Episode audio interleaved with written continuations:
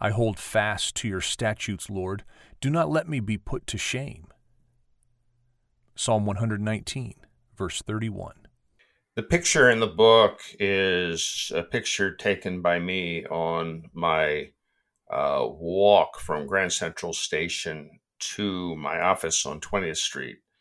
And on that uh, uh, mini journey uh, that I have been doing for probably seven years, uh, not taking the subway, uh, but I walked through Madison Square Park, which is a park that has been restored over the last 20 years and is quite magnificent. This is clearly a winter day, and what you're what I'm looking at here is the Flatiron Building, one of the iconic buildings uh, in New York City.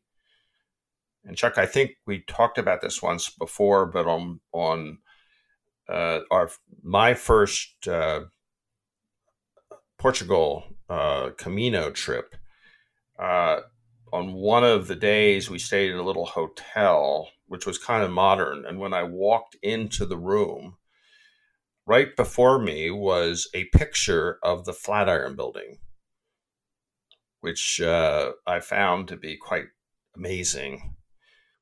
But anyway, just to, in in looking at this picture um, of this building, which uh, I haven't been, I mean, I really haven't been in it since the 1970s, uh, was an iconic building. And I, I loved working in it because it afforded such amazing views. But what I write here is generally our smartphones, and that's what I see when I'm walking the streets people on their phones, texting or listening. Our smartphones deal in information, not wisdom. Wisdom comes from God, not Google. What can we know as we wander through a maze of disconnected data? How does that leave us to cling to the testimonies, which is from 2 Timothy, of God? Is this really progress or is it something else? Yeah, this um, idea that we're moving forward, that we're, uh,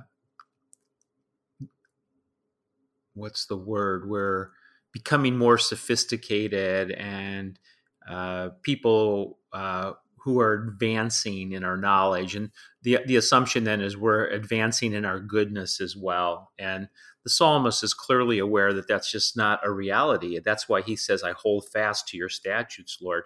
Uh, everything around him is going to be changing and moving, but there's one thing that doesn't change it's God and his word. They last forever. Yeah, I think the religion you're kind of re- we're both referring to is called uh, the religion of progress. Yeah, it is. Uh, it's a it's a generalized. In other words, uh, it may not be measured in terms of the individual, but it's re- measured in terms of the group, the society, uh, the nation, whatever. And it's a lie. It's a huge lie. Um, and we see it all the time because uh, there's not only progress, there's regress and oftentimes uh, you know i mean we the, the, century of progress was certainly the 20th century except for the hundreds of millions of people that were slaughtered uh, using all of the uh, uh aspects of progress that had been built in the 19th century including ultimately the atomic bomb. Yeah it's the it's the reminder it goes back to the tower of babel or Babel, however you want to say that word, that uh, advancement in society, humans think that they're becoming like God. And in the process, what happens is some of our advancement, in quotes, is leading us away from God. Thomas Wolfe in uh, Bonfire of the Vanities had the, the beautiful way of expressing uh, man thinking of himself as gods, as masters of the universe. And they're all over the place in New York.